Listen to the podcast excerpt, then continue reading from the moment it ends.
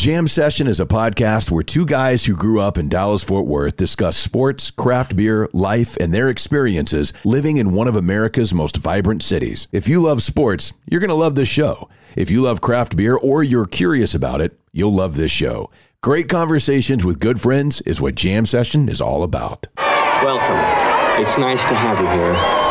I hope you enjoy it. I think you will. You're listening to the Jam Session Podcast I was told that I could listen to the radio at a reasonable volume. with Cowboys insider What's your name? Jean Jacques Taylor, That's my name. radio personality and craft beer expert Matt McLaren. He's a very strange young man. He's an idiot. Comes from upbringing. And now, the Jam Session Podcast. It is indeed Jam Session. Subscribe, rate, and review. Hang out with us for a while, right here on the Jam Session Podcast, sponsored as always by Greening Law, a personal injury law firm in Dallas, Texas. Greening Law fights the legal battle so you have time for healing and renewal. But right now, the moment we've been waiting for has arrived. Ladies and gentlemen, the radio, the TV, the podcast star, the sexy Jean Jacques Taylor. What up, Doc? Why are you laughing, man? I would be the non sexy one, Matt McLaren. This is Jam Session, the podcast version 218, asking simply that you prepare to be dazzled. If not entertained like we are already. We are. I'm laughing because right before we started recording, Jacques was eating and he's like, I'm ready. I'm like, I can still hear you eating. He's like, no, no, no but I'm ready. Let's go. And I, I it's just funny. It's funny because, you know, the microphone picks up like this. The, in, obviously, a microphone amplifies anything. So your little small chewing, it sounds so loud in my ear. and I was wondering, okay, we'll see. We'll just start and hopefully. And I thought you might be like, mm, yum, yum. I try to I try to behave and do what I'm supposed to do, man. Oh, it's fun though, and uh, we've got a good one for you today. We got a lot of Cowboys to get into, a lot of Cowboys frustration, irritation. I think is starting to bubble up, and, and to some degree, I think rightfully so. Got some wild stories to get to in the block. I'm going to take you through my tournament bracket because I'm curious to lay out the way that I do it. Because the NCAA tournament, by the time everybody listens to this, you'll have already f- submitted your brackets because the tournament day one will be in the books. But we'll go, we'll get into all that and kind of take a look moving forward. But before we do any of this, of course, a message from the attorneys at Greening Law. Were you hurt in a car accident like I was? Have you experienced malpractice? Were you injured on the premises of a business? If so, if any of these apply to you, you need to call the lawyers at Greening Law. Let them be your fierce legal competitor against these insurance companies. I think the thing that people have to understand, man, is that it doesn't cost anything to pick up the phone and call. I mean, it really, literally doesn't cost you anything to pick up the phone, dial 972 934 8900, and say, hey, here's my situation. What do you think? Can you help me? And if they bring you on as a client, whew, sure lucky day, man, because they will grind for you, they will work for you, and they don't get paid unless you get paid, which means they have every single incentive to do the best job capable for you. They do indeed, man, and they will do exactly that. It's easy to get a hold of them. And as you said, that consultation, absolutely free. 972 934 8900. 972 934 8900. Either memorize that number or do yourself a favor, write it down, keep it in your car. Because if you do get into a car accident, you're going to want it pretty quick. Give them a call. Robert Greening, offices, Dallas, Texas. Man, these Dallas Cowboys. And we knew this. Look, we knew free agency for the Dallas Cowboys. This is what they do. The last time, and we've talked about this, the last time they went out and, and spent a lot of big money on a free agent was in 2012 when they signed Brandon Carr to a five year, $50 million contract with, what was it, 28 million guaranteed, I believe. Right, right. That's the last time they did that. Now you you might point to 2015 when they went out and signed Greg Hardy, and they signed him to a one year deal. It was 11 million dollars, and he was coming off of all that shit that he went through and that crap that he did off the field. Only played one game the year before. Ended up getting suspended for the first four games of that season, as I recall. That's it, man. I mean, that, those are the big money free agents in the last 10 years plus that the Cowboys have gone out there and spent any money whatsoever on. I think the frustration this year is the fact that they had shown their hand that we will offer Randy Gregory, who is by no means a force, a terror. We're talking about a dude at the career high six sacks, but we'll offer Randy Gregory five for 70, which you can do the math on as 14 a year roughly. Right.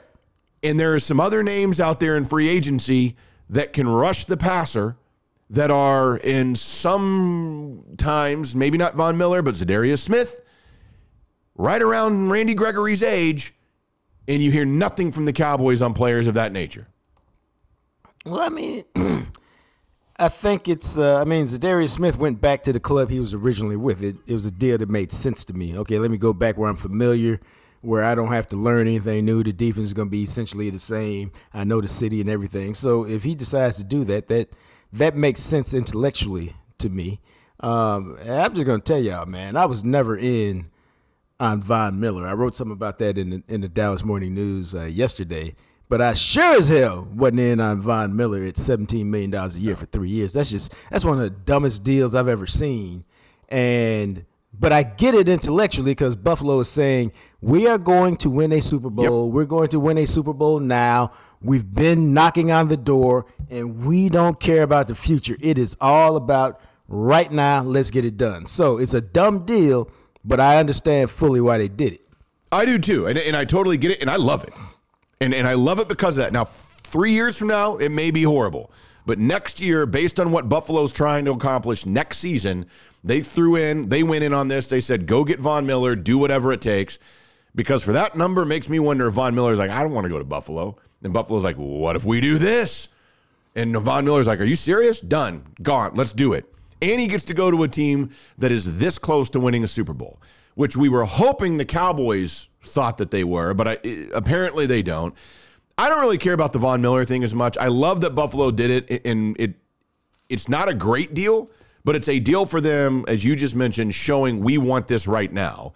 The Za'Darius Smith thing is the one where you look at this. He's two months older than Randy Gregory, and I get it coming off that back injury where he only played one game last year, and he was activated for the playoffs and was effective in their playoff. But he's signed if he gets his entire deal it maxes at 12 and a half a year that's $2 million less than what the cowboys offered randy gregory now i don't know if they tried to get in on Za'Darius smith. I haven't seen anything that they did. Who knows if he even would have gone for it. But it, it again it, it's this picture of for whatever reason they they do not want to offer other free agents big time money but they have no problem offering randy gregory 14 mil and i thought that was high for him. Well, I think uh, they they've been pretty clear in their philosophy over the years, which is one we pay our own guys, and you can look at it. They anybody who, mm-hmm. who shows a pulse with them, they pay, and that's okay. They prefer to pay their guys. Why? We've had you for four years or five years. We know every single solitary thing about you. We know the good stuff. We know the bad stuff. We know how to how to work through the bad stuff so that we get the production on the field. That's the, what they think. They don't like to spend as much money on guys that they don't know for the for the same exact reason. Yeah, we know you're on the field, but we don't know you off the field. We don't know what vices you have. We don't know all your work ethic. And if we have a choice between spending our money on a guy that we know and a guy that we're trying to know, then we'll pick the guy we know every single time. For big money. Now, for you know normal deals, you know man on the street deals, it's not as, as crucial. So that's their philosophy, and they've spent a lot of money on their homegrown talent. Uh, some of it's worked out, some of it hasn't. Uh, so I get that, man. Um, but you know, we have this conversation oftentimes every year, and it, it never changes. And they've they've been they've had good teams, whether they dip into free agency or not, and they'll I guess they'll have a good team this year, uh, or at least they'll be competitive. Um, and so you just have to see how it plays out. But I, I get the frustration, I get the angst uh, especially when you haven't won, people are just pissy right. and they want to see some moves. Well, and, and I think it goes back. We might have talked with, with Archer about this a couple of weeks ago. It goes back to the philosophy that they've done has not gotten them to where they want to go. Now, is is you are we blaming a playoff loss here and there because something would have been different if they went out and signed Von Miller or Za'Darius Smith from another team in free agency? I don't know. But the reality of it is the way that they have operated this franchise and the philosophy they've chosen to just stick to hardcore has not worked to get them where they want to go. And especially in this way where Randy Gregory spurns you and decides to go somewhere else, and we know you were willing to pay him that. it's a position of need. The money is obviously there, so now it makes you wonder. Like I wouldn't go out and I wouldn't sign like OJ Howard, for instance, who got I think the Bills gave him three and a half, maybe five million. Maybe that's a great deal, maybe it's not. Uh, who cares about the tight end? But for a position like that where you really needed Randy Gregory, there are guys on the market that have shown in their careers they've been able to at least do six sacks a season. Yeah, but you you don't want to pay you want to pay Randy Gregory that because you see the potential to do more. I don't know that you want to pay just some slapdick off the streets who had six sacks um, that same kind of money. Now here's here as, as you move as you push the conversation forward, uh, Jadeveon Clowney's out there. He's a guy who's who has talent, who's been productive, but there's some reason teams don't want to keep him. Does he interest you? Clowney is an interesting, and again, that becomes like if Randy Gregory, honestly, if Randy Gregory was some other team's free agent, and we heard the Cowboys offered him 14 a year, I'd be like, what the hell are you doing? Exactly. And, and I kind of thought that when they offered him that much, I saw that and I was like, that can't be right. And then I saw, I was like, my God, like they they really, really want this dude. Here's the thing about Jadeveon Clowney. He is 29 years old. He just turned 29, so he's got a full season before he turns 29. But like you mentioned, this is a dude Let's go through this. 2018 played for Houston, 2019 played for Seattle, 2020 played for Tennessee, 2021 played for Cleveland. That is four teams in four seasons. It's now going to be a fifth team in a fifth season. I don't know what you get with this guy, and I don't know what it is that all these teams, because this is a guy, again, he had nine sacks last year in 14 games with Cleveland. He had nine sacks in 15 games his final year in Houston.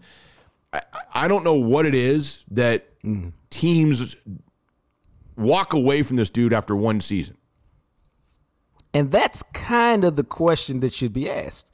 Like, what's what's the deal? Why uh, why does it not work? Why does he end up leaving? Like, I don't hear anything like he's a bad guy. Like, I don't hear that. So it's interesting to me why he can't find a home. And uh, I don't have a good answer. I, I think it's uh, that would be the story to me is why does he keep moving? Why does it keep play? Why does a good player keep moving teams? You know, because you know even in uh, 2017 he had nine and a half sacks. Mm-hmm. So you know, outside of 2019, which was kind of a weird year for him, he gets you nine sacks a year. So, like, what's the deal? And I don't know the answer to that, and uh, nobody does. Otherwise, that's and that's part of the reason why he keeps moving. Yeah, and and that's one of those where you look at it last year, and I, I will tell you this: he signed one year, $8 million contract with Cleveland last year. If you can get nine sacks for $8 million and you're putting that dude, and again, what do you have on the opposite side of him in Cleveland? Myles Garrett. And he's able to get nine sacks. He, he had J.J. Watt and some others when he was in Houston. He seems to me like one of those guys. I mean, if you could get him and it only cost you $7 million and you're, you're talking Jadeveon Clowney could come in here and potentially get nine sacks on the other side of Tank and it costs you half of what you're going to pay Gregory – Okay.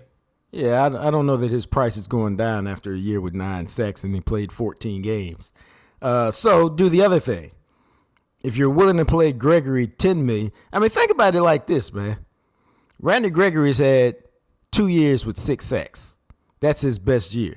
Clowney has had three years with nine and one year with six. So he's had four of those years. Yeah. Would you pay him one year 10 million, one year 11 million? Yeah. I would. See, I probably would. If, if it's just a one year deal, I was willing to pay Gregory 14. Yeah, I'll give you, yeah, I'll give you 10 or 11 for one year. Because then I can see what you do and then I can be done with you and, you know, get about the business of, uh, of continuing to upgrade the position. Yeah, I would have no problem with that. Again, because you're getting him potentially a guy who has shown he can produce at a level that Randy Gregory has not, and you're going to get him for less than that and you've shown that you want to spend that money on something. So yeah, if Clowney is an option, I have no problem with that. Especially again because of the fact that Tank Lawrence is going to be the guy who gets the most the double teams and everything. The tension is on him. That frees up Clowney to be able to do some of those things we have seen him do in the past. I'm kind of curious what you think about, and it's a little different, but the wide receiver position. If they decide to go veteran, Julio Jones is available now. Julio Jones is 33. He has missed 14 games in the last two years out of a possible 33 games. But if you could get Julio Jones and it was something like one year and five million, would that be that type of veteran wide receiver presence that might be worth it? I don't know if you can get him for that price. Um, Because that's what like- Randall Cobb cost when they brought in Randall Cobb, and, and that Yeah, was a couple but- years ago. So maybe because of that, it's one year for seven million. yeah, I think uh, interesting. I think Julio will probably command more. I'm I'm down on Julio for the right price, but I'm not in love with Julio because I think Julio is done. Like I think he's a big body, physical guy, and I just think that uh, you know he he was great um, when he was in his prime and when he was healthy. Yeah, uh, but he can't stay healthy for whatever reason. And so, you know, I mean, it's the same thing we always talk about. It doesn't matter why you're not healthy. If you if you can't stay healthy, then you're really of no use to me. And and I'm gonna say this again, man, for like the one thousandth time, and it applies to Von Miller, you know, and some other cats.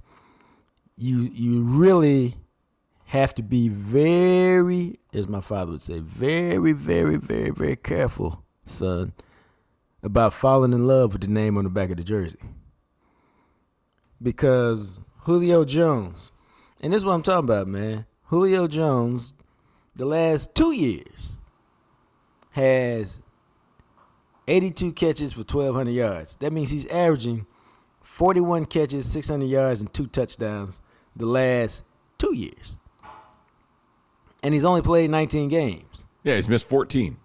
Yeah, so even when he's played, like, you know, he ain't been that dude. Yeah, see, and that, and for me, that's he now at best is a number two. He's not. I mean, you're not bringing in Amari Cooper. That's not what I'm saying. Like to me, I wonder is he at if he can play.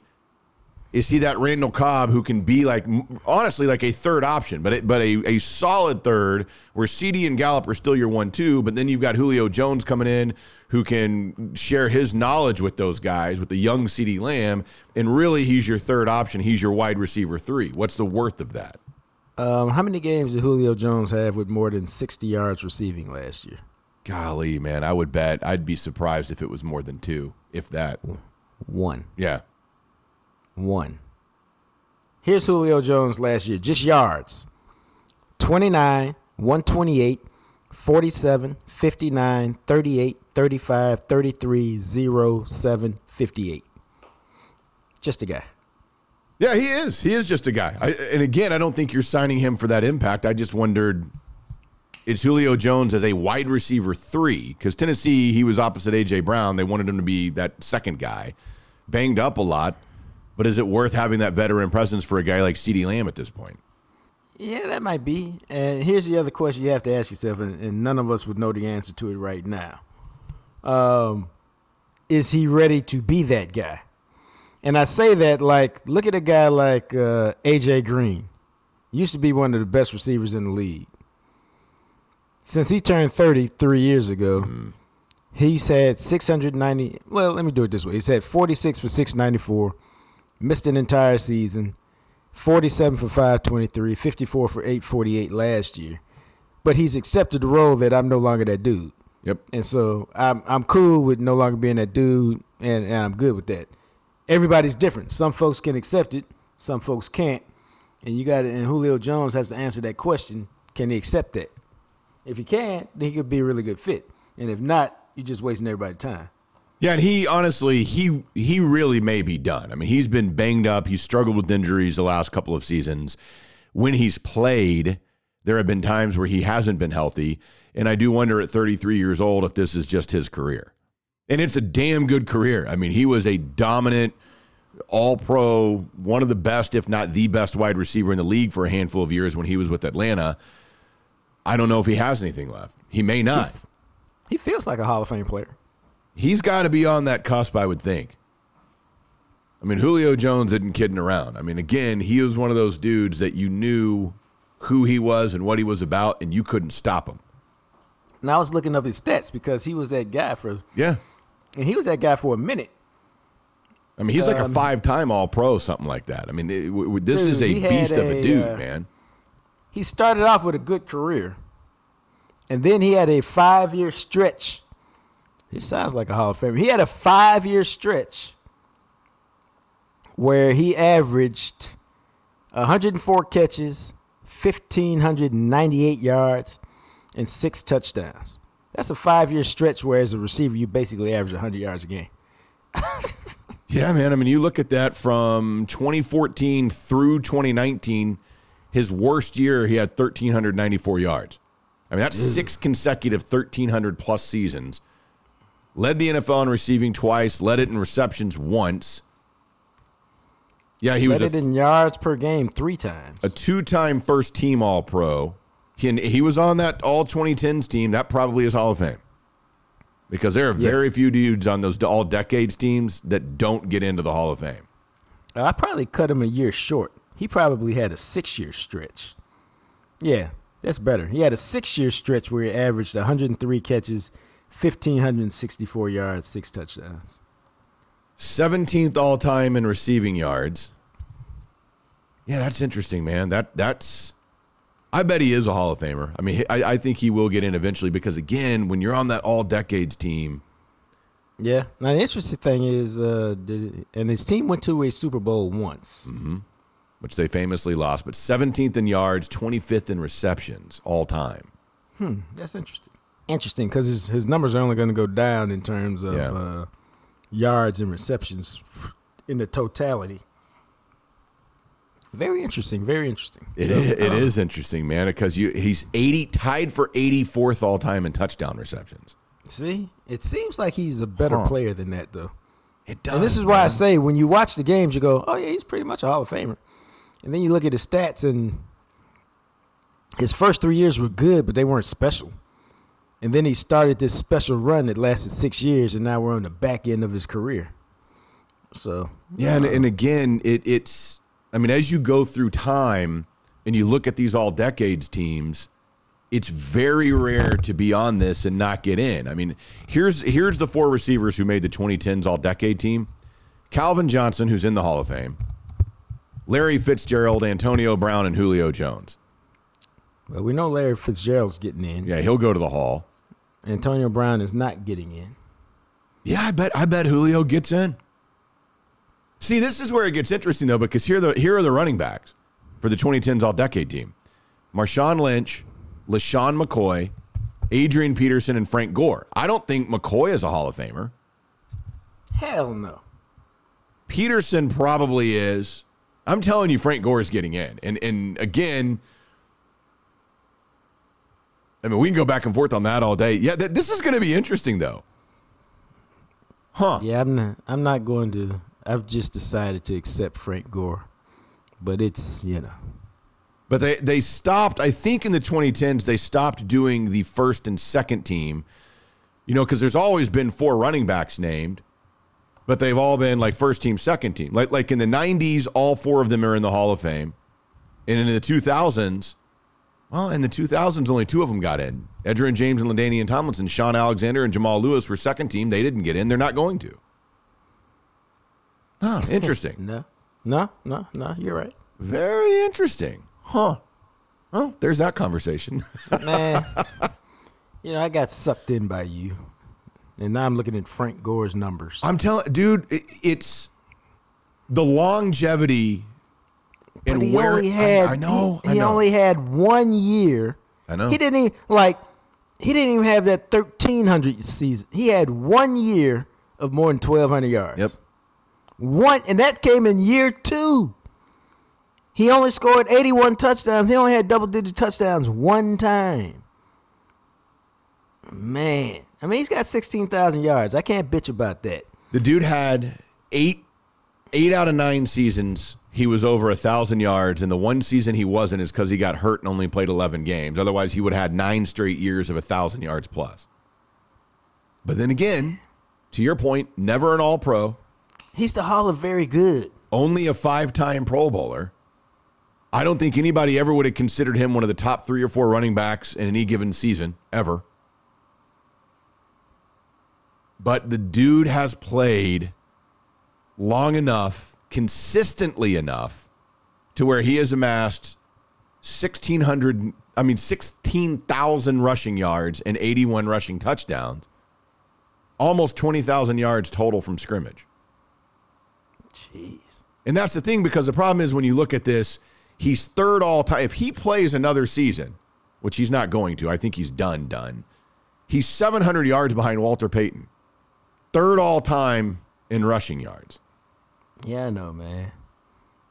I just, you know, I just want the Hall of Fame to be great players, and he was never ever. No, he wasn't. Well, And a 19th all time in rushing touchdowns. So yeah, I don't know, man. I mean, but I think I think he's third all time in rushing attempts. I, there's something to it. I'm, I, I I would be surprised if he doesn't get in at some point in his eligibility. He's fourth all time in yards from scrimmage, Jeez. behind Jerry Rice, Emmitt Smith, and Walter Payton. I mean, he's ahead of Faulk, Tomlinson, Sanders, Marcus Allen. All right, all right, all right, all right. Fine, man. Fine, fine, fine. All right, Put, Frank put him, put him a bust in there, but maybe it should be instead of bronze. Maybe it should be some other metal. It's it's like copper. Best players, yeah. He gets a copper. He gets a copper bust. where people kind of look at it and go, man, this guy looks a little different. And a Hall of Fame guy comes by and goes, he wasn't great, but he was just really good for a long time. So he's here. And we're like, oh, okay, that makes sense. Yeah, no. All right, bef- before we move on and, and get into the block, I wanted to have this little conversation about the Cowboys, Amari Cooper, because you wrote an article. And Ah, that's that shit was pretty interesting, wasn't it? Yeah, because I think that there is a question. I think people will ask Was Amari Cooper worth the first round pick that the Cowboys gave up to him? Now, keep in mind, that ended up being the 27th pick in the draft that year that Oakland got. And yes, at the time they were Oakland. They used that for Johnathan Abram, the safety out of Mississippi State. So you look at that and you can say, okay, they got three years 2019, 2021, 2020 and 2021 out of Amari Cooper when your hope would be you draft a first round pick. He gives you five years, you extend him, he gets a second contract. But the impact that Cooper made in three years, the argument would be in your article, you made more than worth it. Dude, to me, there's only one question. And this is just me. And the question is very simple. Did he help Dak Prescott become a big time quarterback? And if he did, then he was worth the pick. And if he didn't, then it wasn't worth the pick. So if you think Dak is a hell of a lot better and you feel a hell of a lot better about Dak after Amari Cooper arrived and he showed you what he could do, then yeah, it, it was worth it because for whatever reason, whether he gave him confidence or whether he helped make him better, just whatever his impact was on Dak, then to me, uh, he was worth it. And if you look at the numbers, dude, it's it's it's unquestionable the impact that Amari Cooper had on Dak um, that that makes the trade worth it. Yeah, I would agree, man. I mean, it, it's, and again, what people will always do, everybody always does this. They go, well, if they'd had the 27th pick, I mean, DK Metcalf was there at the end of the second round.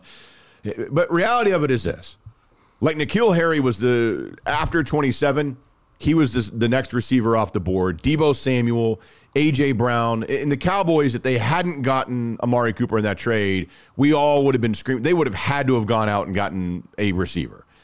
But again, and we talk about this all the time. N'Keal Harry's done nothing with New England. Yes, everybody goes, well, Deebo Samuel. Do, do we believe, honestly, based on what we know about how the Cowboys operate, that Deebo Samuel would be for Dallas what he has been for San Francisco? Hell no. Right. And so that's part of the thing as well is we all look at these and we look at these names and we look at some of the guys that might have been available to you there. And uh, for all we know, the Cowboys would have been like, oh, Mecole Hardman's guy or, or JJ Arcega Whiteside, who both were second rounders, or Parris Campbell or Andy Isabella.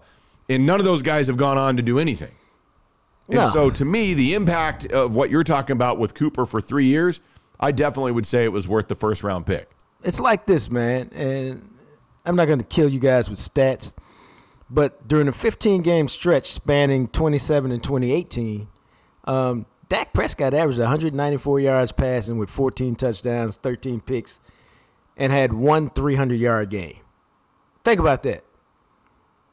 Your boy Amari Cooper showed up, and in 46 games, he's averaging 100 yards more, 297 yards a game, 90 touchdowns, 29 interceptions, 3 to 1 ratio is outstanding, with 17 300 yard games and 9 400 yard games. So I don't think there's any doubt uh, Cooper had a huge impact on him, man. Yeah, definitely he did. And, and that confidence, we've seen what he has now. And as you pointed out in your article, The reality of it is, if CeeDee Lamb can be that number one guy, there's no. Ex- I would expect Dak continues to grow, but Dak, much like almost pretty much every quarterback in the NFL, needs a stud number one wide receiver. Even Aaron Rodgers has Davante Adams. Right. I mean, let's be honest. You got to have a guy. Yeah, uh, you have to have a guy because, and I, I put this in there like, yeah, Davante Adams is obviously great, but for a long time, Aaron Rodgers just had a bunch of guys. You know, Jordan Nelson was his best guy. Nobody Yeah. thinks Jordy Nelson's anything other than pretty good. Uh, and Tom Brady, but not very many other quarterbacks can just take an anonymous group of receivers and every year elevate them and, and, and be a great offense and a great quarterback. And Dak, there's no shame because Dak can't do that either because I don't think anybody's ever said Dak's a Hall of Fame quarterback. I would agree. So- I, I wouldn't so, say that. you know, I, so I always find it funny. Well, you know, he's not he's not uh, Tom Brady or or or Greg Aaron Rodgers could do it. You know, Drew Brees could do it. Who the hell ever said Dak was those guys? Nobody. So I mean, I'm not gonna sit up here and hold him to a Hall of Fame standard when he's not a Hall of Fame quarterback. Yeah, but a lot of people will. A lot of people believe if, if you're not Dak or Aaron Rodgers or Pat Mahomes, and then again, I'd love to see Pat Mahomes without Travis Kelce and Tyreek Hill. I'd be very curious to see that. You'd be the only guy. Well, because He no, be no good. Oh, I don't know, I don't, but I don't know. You shouldn't have to have good players if you're a great quarterback. Which is the most asinine argument I've ever heard. Anytime somebody starts talking like that, I ignore anything else they say because they've eliminated themselves from the conversation. Or you do like me, you hit them with a lowercase k. Yeah, or you do like me, and I just I just respond, "I'm sorry, I let you down." That that's good too. Yeah. That- ooh, dude, that's. Mm. I might try that once. That's not mine, but I might try it once to see the effect. Somebody, I was having a uh, conversation with somebody that wasn't very friendly. It had it had escalated, and uh, that person sent me about two and a half paragraphs of vitriol about how they were upset with me. And I hit them back with a. They spent all that energy, and I hit them back with a lowercase k. and it was the funniest thing of all time, bro. It's how it works sometimes, man. I mean, then they hit me. Then they hit me with bitch, ooh, oh, watch out! and I hit him with the shrugged emojis.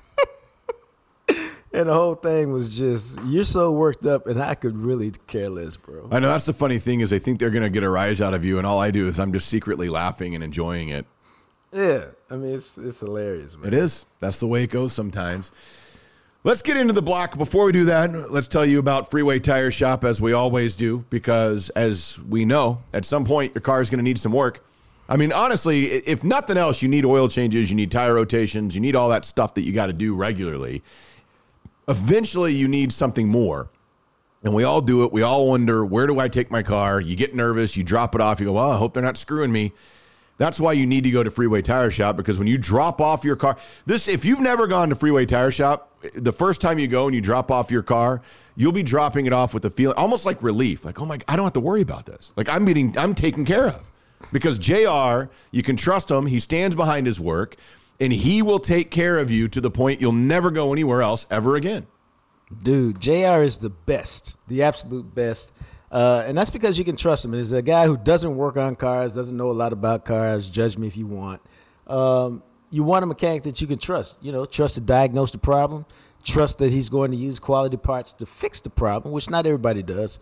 Trust that he's going to charge you a fair price. All right, that's all. Just a fair price. We know it costs, and he's got to pay his people, but he charges you a fair price, and then he'll stand behind his work. What more could you want from a mechanic than all of that? I don't know what it would be, my friend. That's why you take your stuff to JR, and that's why everybody else needs to get over there. It's right off 35, right off 35, just north of downtown Dallas. No matter where you're at, I'm telling you, it is worth it. Get over there, let them take care of your stuff at Freeway Tire Shop. Online, schedule your quote, schedule your quote, schedule your appointment, request your quote, see what he's got for you. FreewayTireShop.com. So we move forward here, and this trip around the block. I came across this yesterday and I just thought, man, kind of genius. But did you see that article I sent you? Mike Tyson. Bro. Ah, Iron Mike. So Iron Mike is pushing a new line of gummies. And for those that don't know, nowadays when you hear gummies, it's They're weed. Uh, You eat it, it's got THC in it, variety of different kinds. Mike Tyson is pushing a new line called Mike Bites, and they are in the shape of an ear with a bite taken out of it. Is there anything better than that, bro? I mean, this I mean, is, really. This is brilliant, man. I mean, it really is. This is genius that he is doing this. Well, I still like. I think Tyson. One of the great things he's done is not take himself so seriously as Yeah. he's gotten older. And this is a case of let me be self-deprecating and then make a bunch of money doing it. I'm telling you, man, it is. It's something else. It really is.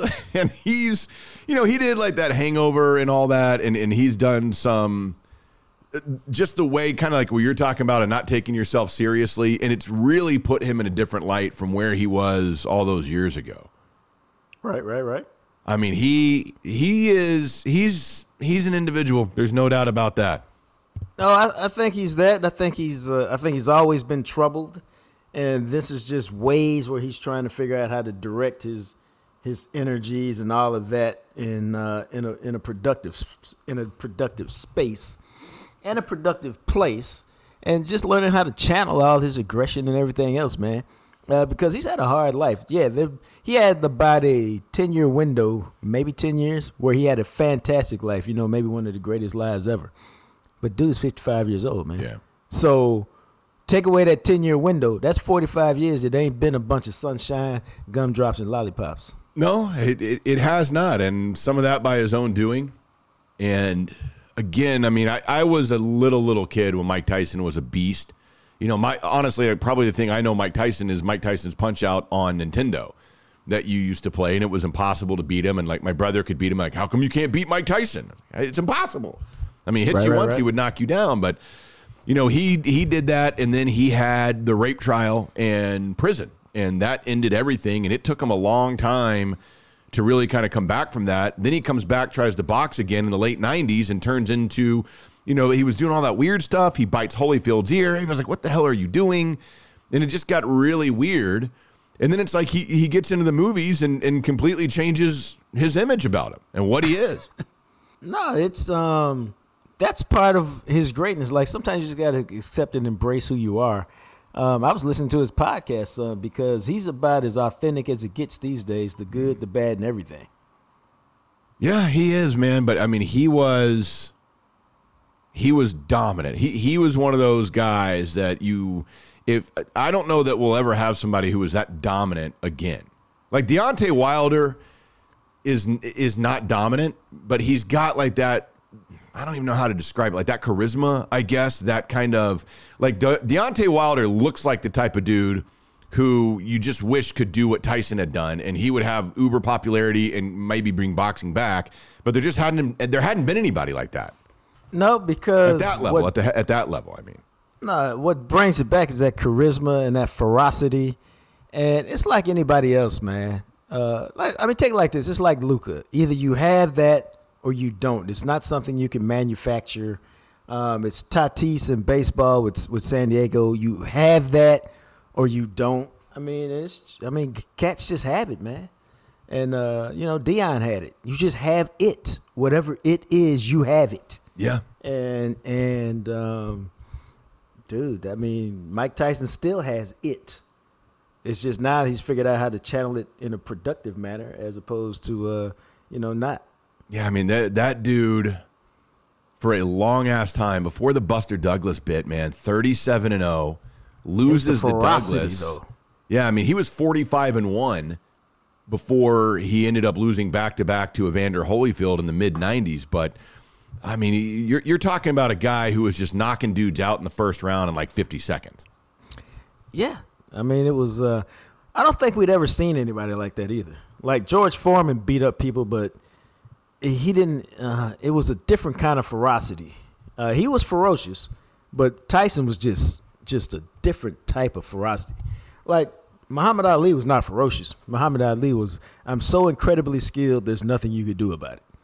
You know what I mean? Yeah. You know, Marvin Hagler had some ferocity to him but he wasn't as mean as Mike. Like you believed Mike Tyson was as mean as he was vicious. Marvin Hagler was just in the ring. He's vicious, and outside the ring, he's you know just a normal guy. Yeah, I mean it, it's it's something, man. I've I've gone back on YouTube before and watched some of those fights with Tyson, and, and I mean because there's so many of them where he's just knocking dudes out literally in less than a minute. Early Oh, on in his career, man. I mean, he would just get in the ring and in 30 seconds the dude be out. Half of that is those guys were terrified. I mean, can they were see just, it. As soon as you got in the ring, they were scared, and as soon as they got hit, yeah, he hits as hard as I thought he was. So yeah, I'm I'm going to sleep. Man, something else. So the other thing here in the block that we've got, and, and this is Hey, where you gonna find? Where can you find those edibles? I don't know. I guess online it doesn't say. It, they're called Mike's Oh. Bites. Let me find out where you, where you find Mike's Bites. Not that not that I not that Mike's I Bites. indulge. Well, I I'm mean, just if you did, yeah, I don't know. Yeah, Maybe they're not on the market yet. I don't know. I, I don't see. Here's Uncrate. Uncrate, are they selling them? Yeah, you can buy from Tyson 2.0. So you go to Tyson. Oh, I see. You go to Tyson2.0.com. Are you over 21 years of age? Yes, I am. And then it gives you the story behind the thing. How do you buy? Oh, I don't know if you can buy it on here. Store locator. Here it is. Well, they're all out west. Oh yeah, they're all in. It looks like Colorado or California, and then there's one in Vegas where you can get Mike's bites. Maybe we can send Randy Gregory a test uh, text, and he can send us. Yeah, some. you should be like, hey man, get us some of those Mike's bites. We want to try them and see what they're like. yeah. Yeah. All right. So next up for you, I don't know why, but I- I, I saw this article and I thought, okay, but there's this article in the Dallas Morning News and it's talking about Willow Bend Mall, the shops at Willow Bend, which is up there in Plano off the Parkway, like North Plano. Right. And I didn't realize this. It said it is now 20 years old. It is the last traditional mall that was built in the state of Texas. Wow. And I thought that's interesting because think I, like when we were when I was a kid, I'm sure when you were in the 70s and 80s as well. I mean, malls were popping up left and right. Malls were huge. And I thought, you know what? Yeah, I don't I don't ever go to malls. I don't even remember the last time I went to a mall. And they're talking about the shops of Willow Bend Mall is in one of the most affluent. And for people that don't know, that 7093 zip code of West Plano is one of the richest zip codes in the entire state. I mean, hmm. there is money in that zip code. And, it, and this mall is right there in it, but it is under 70% leased. And they say that this past Christmas season, mall traffic was down 23% from where it was pre pandemic levels. And they're trying to figure out exactly why that is. Like, how can they bring this back? And I It ain't thought- coming back. Yeah, nobody goes to malls anymore. It ain't coming back, bro. And it, it, you can you can shop, and people don't know this at Willow Bend. They have little stores you can buy wine or beer and drink while you're walking around the mall. Who knew? Yeah, they try to do that. Crayola Experience is there, and that brings in some people. But people will go to Crayola Experience and don't even walk out into the mall. And it's interesting because for whatever reasons, I mean, as popular as malls were, and there's still like Stonebriar Mall, I think does pretty well up there in Frisco. You know, the Galleria obviously has been around for years and years. But how about like Valley View was right next to the Galleria? Valley View they tore down. And that was a huge mall for years. I think North Park still does well. So there are some of those types of malls that still function, but for the most part, I mean, think of all the malls in recent years that have just been wiped off the map, torn down, and they've just built high rises or apartments on them. dude, it's um, there's just no need to go to a mall anymore. You used to go to a mall because why? It was one central place where you could go find every store you wanted. And I mean, if you were such a guy, you know, dad could go one way, mom could go another way, the kids could go somewhere else. We meet at the food court in a couple hours. Everybody's happy. Um, everybody's at the mall, you know. But now, bro, you can go shop. Um, The mall is Amazon. that's what I'm trying to say. Exactly. Uh, and so, and and if you're like, I could shop from Amazon and find exactly what I want, have it delivered to my doorstep tomorrow. Why would I jump in a car in Dallas? Because we're talking about Dallas. Drive for most people, 25 to 30 minutes wherever I'm going. Deal with all of that Yeah. walk around for an hour or two to find the same thing, drive home. It just, dude, it just makes more sense to just hop on the internet and have it delivered to your crib. And if you don't want Amazon, hey, I want to shop at uh, Neiman Marcus because I've got a bunch of money. Yeah. Neiman Marcus will deliver it to your house in three days or two days. As long as you know what size, as long as you know what size you wear. Um, and so there's no reason to go to the mall. I mean, like I literally can't figure out a reason to go to the mall. And I'm trying to think. I've been recently, but I'm trying to think why I went. It was uh, there was some reason I went. It wasn't like I'm going to the mall. It was some reason I went. I think maybe I was dropping one of my kids off or something. I just walked around for 15 minutes because I could hit three shoe stores in a matter of Yeah. you know 10 minutes or something. But that's about it, bro. it's it's one of those things, man, where I guess I went to the mall a few months ago because SEC Media Days when they were in Birmingham this past summer, they're they're in a hotel, like the bottom of the hotel in the conference rooms, and that hotel is connected to a mall here called the Riverchase Galleria. And I walked around the mall one day, and I, I remember thinking, I was like, man, this is so odd, like. I, I just have no need for this because of what you just talked about. Any of these stores or anything that I want, I can just get online.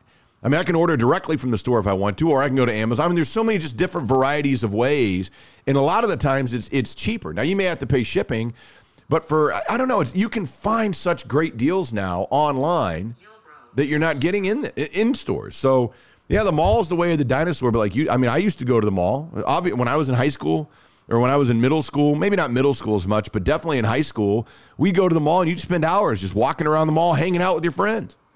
Hey, let's go to the mall and see uh, see who we run into, and then all the cute girls your age were at the mall too. So it became a let's go to the mall and hang out for hours upon hours upon Yep. hours. Yep, that's exactly what you did. And and I would go Town East was the one out that was the closest one to Rockwall. That obviously is in Mesquite, and, and we do that. Now there's Firewheel up in the North Garland area. Been there, but that's like an outdoor mall, not a traditional mall. So it's interesting. I mean, it, it's.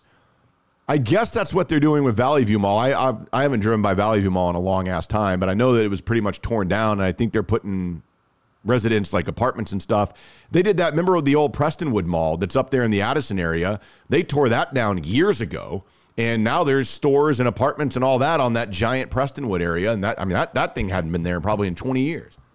Nah, man. But here's the question: Do you miss the mall? No, I don't either. not at all. Not even not even once. So I'm done with them all. Buy them all. Elsewhere, and I'm just going to throw this out for our friends that live in Forney. You guys have been approved. The city has done it. Forney is getting an HEB. Nah. Well bro, done. Let me tell you something funny about that. One of my good friends lives in Forney. And his wife put on Facebook yesterday, which I found this to be amazing. And she put on on uh, Facebook, she goes, HEB is great. I love HEB. But we have Brookshires. It's like HEB. We need a Target out here. And I was and I was like, there's no Target? Like, really? There's no Target in Forney? How do y'all function without a Target? I that'd love. Target. Forney's got a phenomenal Kroger. The Kroger that's in Forney is wonderful.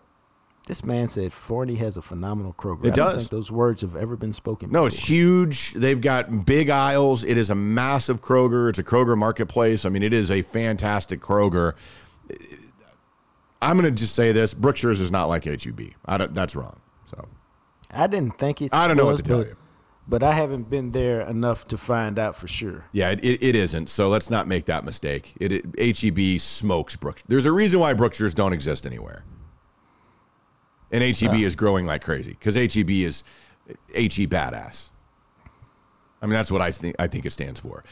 The other, I you sent this to me. We've had a couple of people that messaged us. Somebody on Twitter. The Plano City Council meeting where this dude just goes off. This guy does this by design. I muted him on Twitter because he's so annoying. He used to tweet shit to me all the time. Did he? Yes, this is a guy named Alex Stein who you go to his Twitter. He's got 30,000 followers. And he this is what he does. He does stuff like this as a bit on purpose to try to get stuff that'll go viral. And I just, oh. I, I mean, I, I muted this guy a long time ago. He used to listen to us on the radio and he would send me all kinds of crap. And I just got tired of his shit. So I mean, I, I, I think what he did at the Plano City Council is the easiest type of shit to do. And it's part of what I, I feel sad for society that this is what we find entertaining now. And that he got four and a half million. Yeah, views. because you just you can go anywhere and do this. You know, you write out something, you go anywhere where there's a camera in a public setting like this, and now people just do this, and all of a sudden everybody's like, "Oh my god, this is great," and I would just disagree. And that's the TikTok has destroyed, and these reality shows that we do to me have destroyed what real high level comedy and writing is and what it can provide because now we'll just jump on and we see somebody do something for 20 seconds and we all think it's the greatest thing ever when it, it's it's a constant that I battle because I've been told many times, "Oh, you should do that on TikTok. You should do." I was like, "No, I mean that's just silly shit. That's what people like." I'm like, "That's sad." To me, I feel, I feel you on that. so that's my that's all I'm going to reference about that.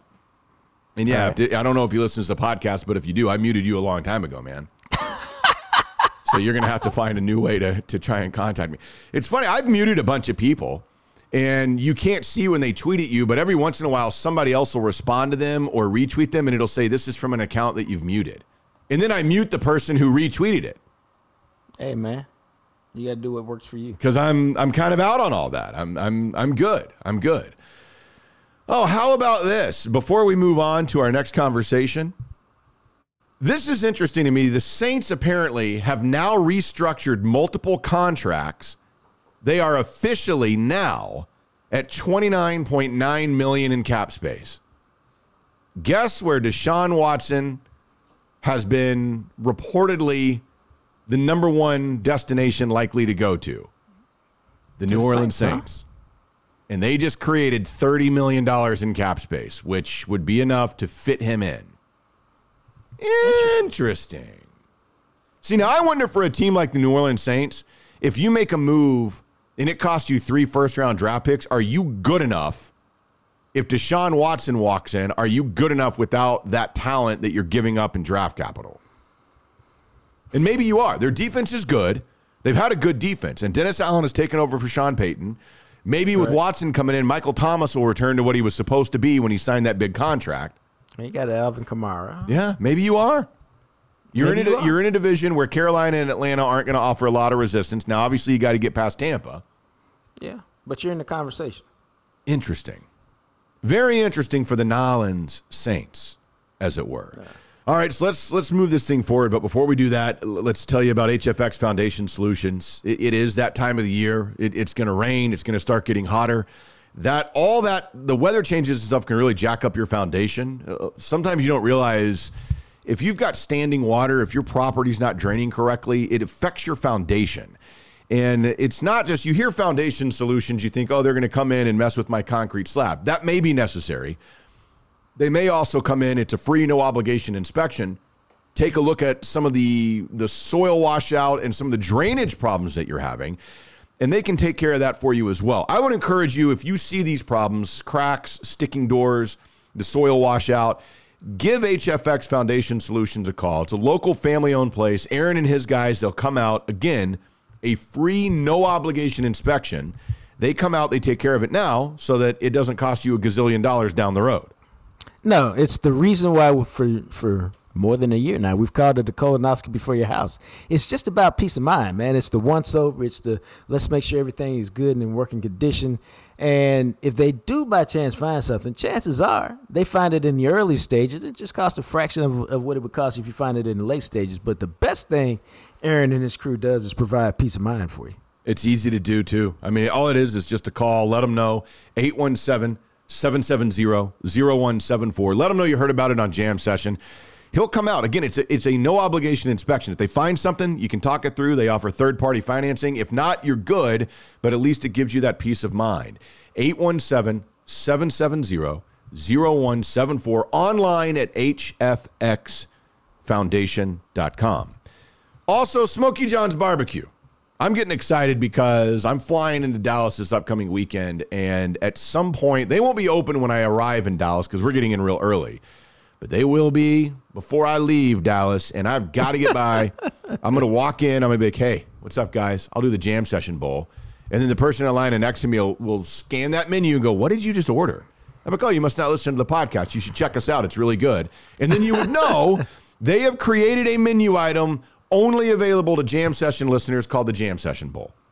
Dude, it's fantastic. It's uh, your you started off with uh, your choice of mac and cheese or mashed potatoes.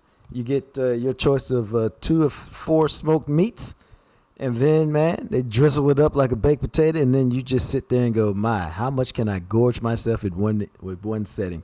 And the answer is, you can't finish it alone. Two people can't finish it really, and you've got leftovers for more. It's Exactly. fantastic. Exactly. It's Jam Session Bowl. It's at Smoky John's Barbecue. It's right there off of Mockingbird. They've been doing it a long time. It's it's Brent and Juan, the brothers that own it. It's local. It's been in their family a long time. And don't forget, I would encourage you. A lot of you listen to us in a variety of states and even across the world. Go to smokyjohns.com. Order at Smoky's Market, order some barbecue sauce, order some rub, and you can get a little taste of that no matter where you're at, all with our friends there at Smoky John's. The NCAA tournament. This is, I'm a big fan of today. We're recording this on St. Patrick's Day on Thursday. I love the Thursday, Friday of the NCAA tournament. It, it's no matter, like, if you go anywhere out and about, there's college basketball games on. There are games about teams you don't even care about. Most of the time, you've never even seen them play. But man, you'll look up and you'll see, oh my God, this 14 seed and this three seed, they're- they're- it's a one point game with 20 seconds left. And you'll just stand there and watch. Dude, guess where I'm going today? Where? I'm going to the Fort Worth uh, tournament Are you really? where Baylor is playing somebody Okay. at one o'clock that I've got to be at. Yeah, And Baylor's a one uh, seed, so they're playing a 16 that's probably trash and will get their ass kicked. And they are playing. I believe that uh, it's some HBCU. That's why I'm going. Norfolk State. Yeah, out of Virginia, Norfolk State. And then uh, I watched Kansas play Southern tonight in the final game. That's right, Kansas and Texas Southern. Texas Southern, not Southern, but Texas Southern. Yep. And yeah, I'm doing that for uh, you know JJT media groups all everywhere. Um, Andscape, which used to be the undefeated, uh, they wanted me to cover that and make sure the impossible doesn't happen. And uh, and so I'm going out to uh, NCAA tournament games today. Okay, yeah. So the the teams that are in Fort Worth for this first round: Baylor and Norfolk State, then the eight nine North Carolina Marquette, as you mentioned, Kansas, Texas Southern, and then the other eight nine San Diego State and Creighton. Yeah. And yeah, it, it's interesting. So obviously, where I live in Birmingham is is I mean, college sports are king here. Nobody watches college athletics like the city of Birmingham. It's insane. And so, as I've talked about before, I've watched way more college basketball in this past year than I have in probably the five years combined previous to this. But man, I, I like the bracket. I think it's fun. I filled out a bunch. But I have one bracket that I consider like my real bracket because this is the bracket. There's an office pool, costs 10 bucks to get in, and that's the one that I put my 10 bucks in with my entry. All right. Now I do it I do it kind of wonky where I, I get into it and I go back and I Are you actually doing research? well, see, here's what I do though. Is I try to research it in a way where it's it it fits probability of history of what the tournament has done. And so I say that for instance, I went back and I looked at this and I looked at the percentage of time that upsets happen, that certain seeds win, and I tried to make sure that to some degree my bracket kind of played out that way. Like and then I looked at recent history. For instance, in the last 5 tournaments, 13 seeds are 6 and 14, 12 seeds are 7 and 13, 11 seeds are 11 and 9. Like 11 seeds actually have done better against 6 seeds in the last 5 tournaments. They have a winning record and then 10 seeds are 9 and 11. So I, I tried to make sure, okay, based on recent history and just what you expect, can I make my bracket at least fit the numbers? And then the trick becomes, okay, well, what teams are going to be? And, and who, that, that's so random you don't know. Right. But one thing I did, and this is something, and, and who knows if I'm right on this or not, you can go all the way back to 2012 in the NCAA tournament. From 2013 onward, at least one five seed or lower has made the final four. A couple of years ago, like last year, it was UCLA was an 11 seed. In 2019, it was Auburn who was a five seed. In 2017, it was a South Carolina seven seeded team who had lost five of their last regular season games and lost the first game of the SEC tournament that year as a seven seed. They made the final four. How they do that? who the hell knows, man? and, and so I looked at it and I and I went through the bracket and I said, okay, just based on recent history and based on the parity of college basketball, there's got to be a team somewhere in this bracket that's a five seater lower that's going to make the final four. And so, and who is it? Well, my original thought was maybe it's Iowa. They're a five seed in the Midwest. The problem is they have to beat Auburn to do that. And I'm hoping to see Auburn in the final four. But I really think Iowa's got a great shot as a five seed. So what I did, I picked yes. Colorado State, a six seed out of the South. Colorado State has one of the best players in the country who's going to be a finalist for for what is it, National Basketball Player of the Year or whatever. And I looked at that and I said, okay, Colorado State's really good. They have David Roddy, who's one of the best players in the country. They're a six seed. Why not them? And nobody would, I mean, I have no other reason to put them in the Final Four other than just that philosophy of trying to find a team that to me made sense. Well, no, I think your philosophy is fine because it's built on logic, it's built on science. And so, you know, you get two thumbs up for that. Now, the, the, the really random thing, and I, I went, I, I mean, I don't know. I like numbers. What can I say? I started looking at this. In the last 10 tournaments, there have been three 11 seeds that have made the final four. There's been three seven yeah. seeds, two eight seeds, one nine, one 10, one five. So you almost have a better chance of picking an 11 seed to make the final four than you do of anything outside a top three seed. Jeez. I mean, that's how random it is. Now, again, UCLA just made it last year, and, and you doubt that two years in a row it would happen.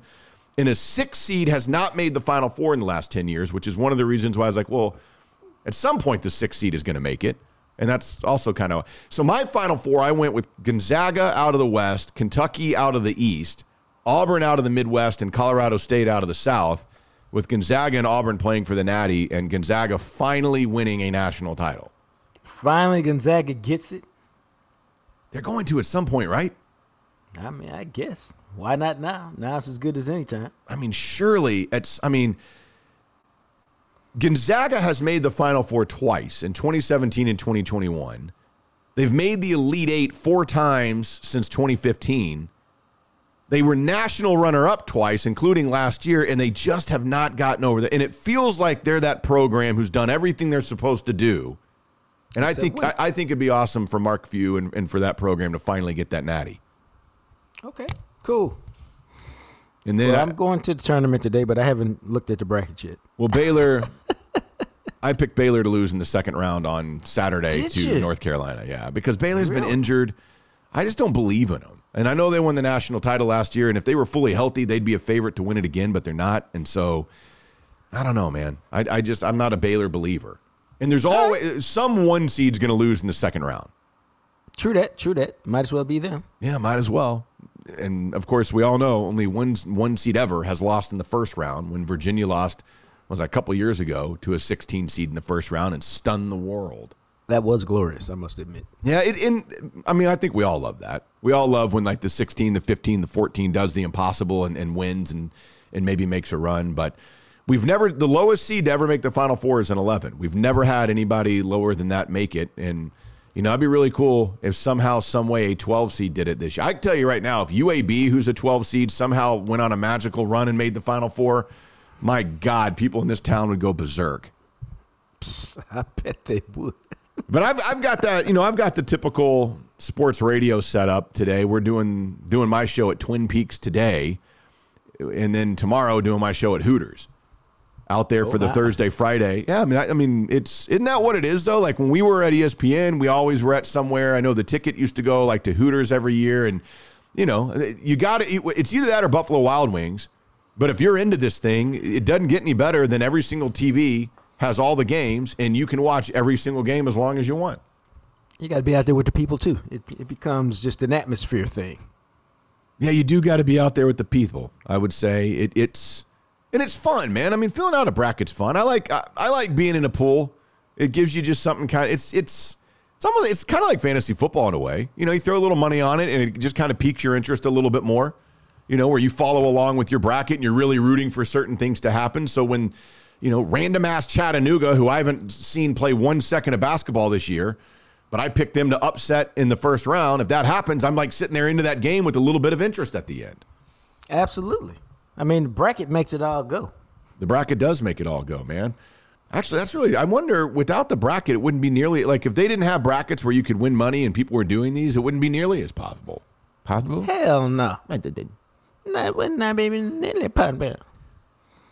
And then finally, before we conclude here, I wanted to throw this out here, and we're going to get into a little bit more baseball talk probably on our next one because the Rangers, Rangers are interesting this year. I, this this is not the year that they're trying to compete, but they've brought in some pieces to open a window for themselves here in a couple of years based on the timing, the prospects, and, and you know signing Marcus Semien and Trevor and, and Corey Seager, who I think are just. I mean, we're about to have the best middle infield we've had since Peaking and Kinsler and Elvis Andrus. Yeah, and those boys can mash. Yes, they can. And and I think it's going to be fun. But the Los Angeles Dodgers are signing former Atlanta Brave Freddie Freeman to a 6-year, 162 million dollar contract. And you look at this lineup where you've got Mookie Betts, Freddie Freeman, and Trea Turner, who are three of the top six odds to win NL MVP. You look at that staff, the Dodgers, who were dominant last year, and somehow this may be the, the best. This this lineup is going to be as potent in this day and age as what Murderers Row was for the 1927 Yankees. Damn, it's like that. It's pretty damn stacked, dude.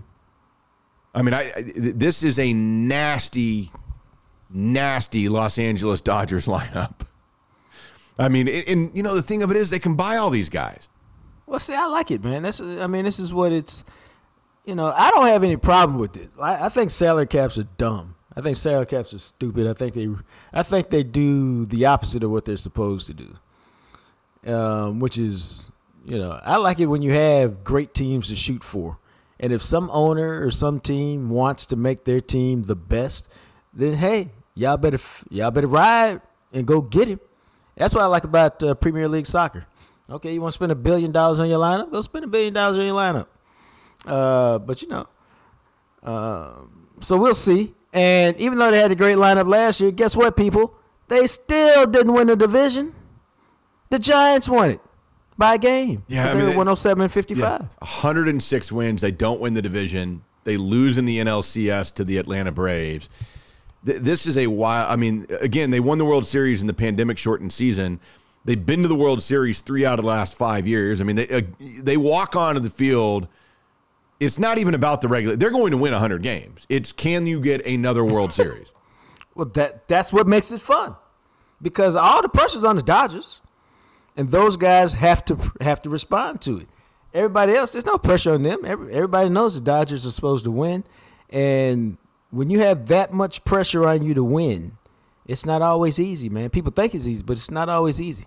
Yeah, man, and and you know they struggled with injuries a lot last year, especially when they got to the playoffs. But you look at this man, and, and it's it's one of those things with Trea Turner and Cody Bellinger and Mookie Betts and some of the other guys that we mentioned. I mean, th- this is just a nasty ass lineup. So we'll see. But you are talking about a lineup where there is not going to really be an easy out. And then you look at the staff that they have, led by Walker Buehler. And there was some hope, I think, that maybe Clayton Kershaw would decide to maybe spend a year or two, kind of do the Nolan Ryan bit and just finish his career with the Rangers. Even if it was after his prime, it'd still be badass to see Clayton Kershaw, but he returned to the Dodgers on a one year deal. And who knows? I mean, maybe maybe Clayton Kershaw uh, still has a little bit of something left and, and decides after this season he wants to come to Texas. I don't think they'd ever not be interested in Clayton Kershaw. I mean, he's only 33 years old. Well, he turns 34 I think in the next week. He's got a March birthday. So I don't know, man. That that's one of those dudes that if at any point, even if he was 34, 35, just for his experience with the young staff, I'd bring in Clayton Kershaw and be like, hey man, pitch when you want, help our guys out. why not? right, right. I mean, why not? He's a beast, but that's that's wild. I, it's I always I don't know why. I always get mildly excited for baseball this time of the year. Like I'm excited for the Rangers season to start. I'm going to check it out, and, and I'm curious to see Seager and Semien and what that's. I was hoping Josh Jung would get a chance this year, but he got hurt with that torn labrum, and now they have no idea if he'll even make it to the bigs this year.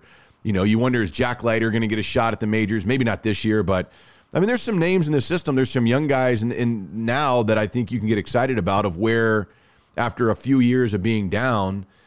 I think they've got a window that'll be opening up here in a couple of years, and, and maybe we'll finally get one. You know, I, would settle for a 500 season right now.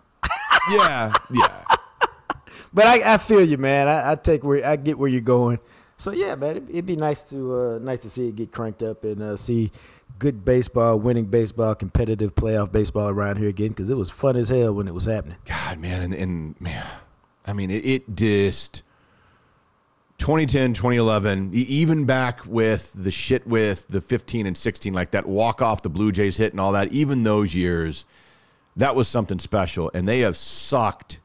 I mean, it has been, what, five years now that they've been really one of the worst franchises in baseball.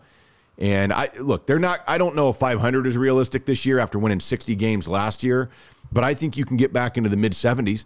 And, and then I think from there, you can make the jump the season after that where you know, you start putting something together now with 12 right. teams that make the playoffs in each league, two extra teams, you're going to start seeing some teams that even are in the mid 80s. I mean, uh, right. we, have seen some of those wild card teams that win like 88 games that'll make a run to the World Series. But with two more teams making it, that may open the door where you don't have to be much better than 500, like 84 wins, and, oh, and you're able to squeeze in. No, I think that's absolutely how it's going down. And I, and I think that's very doable for this franchise. Not this year, not 2022. This is, again, a building year, seeing what we got.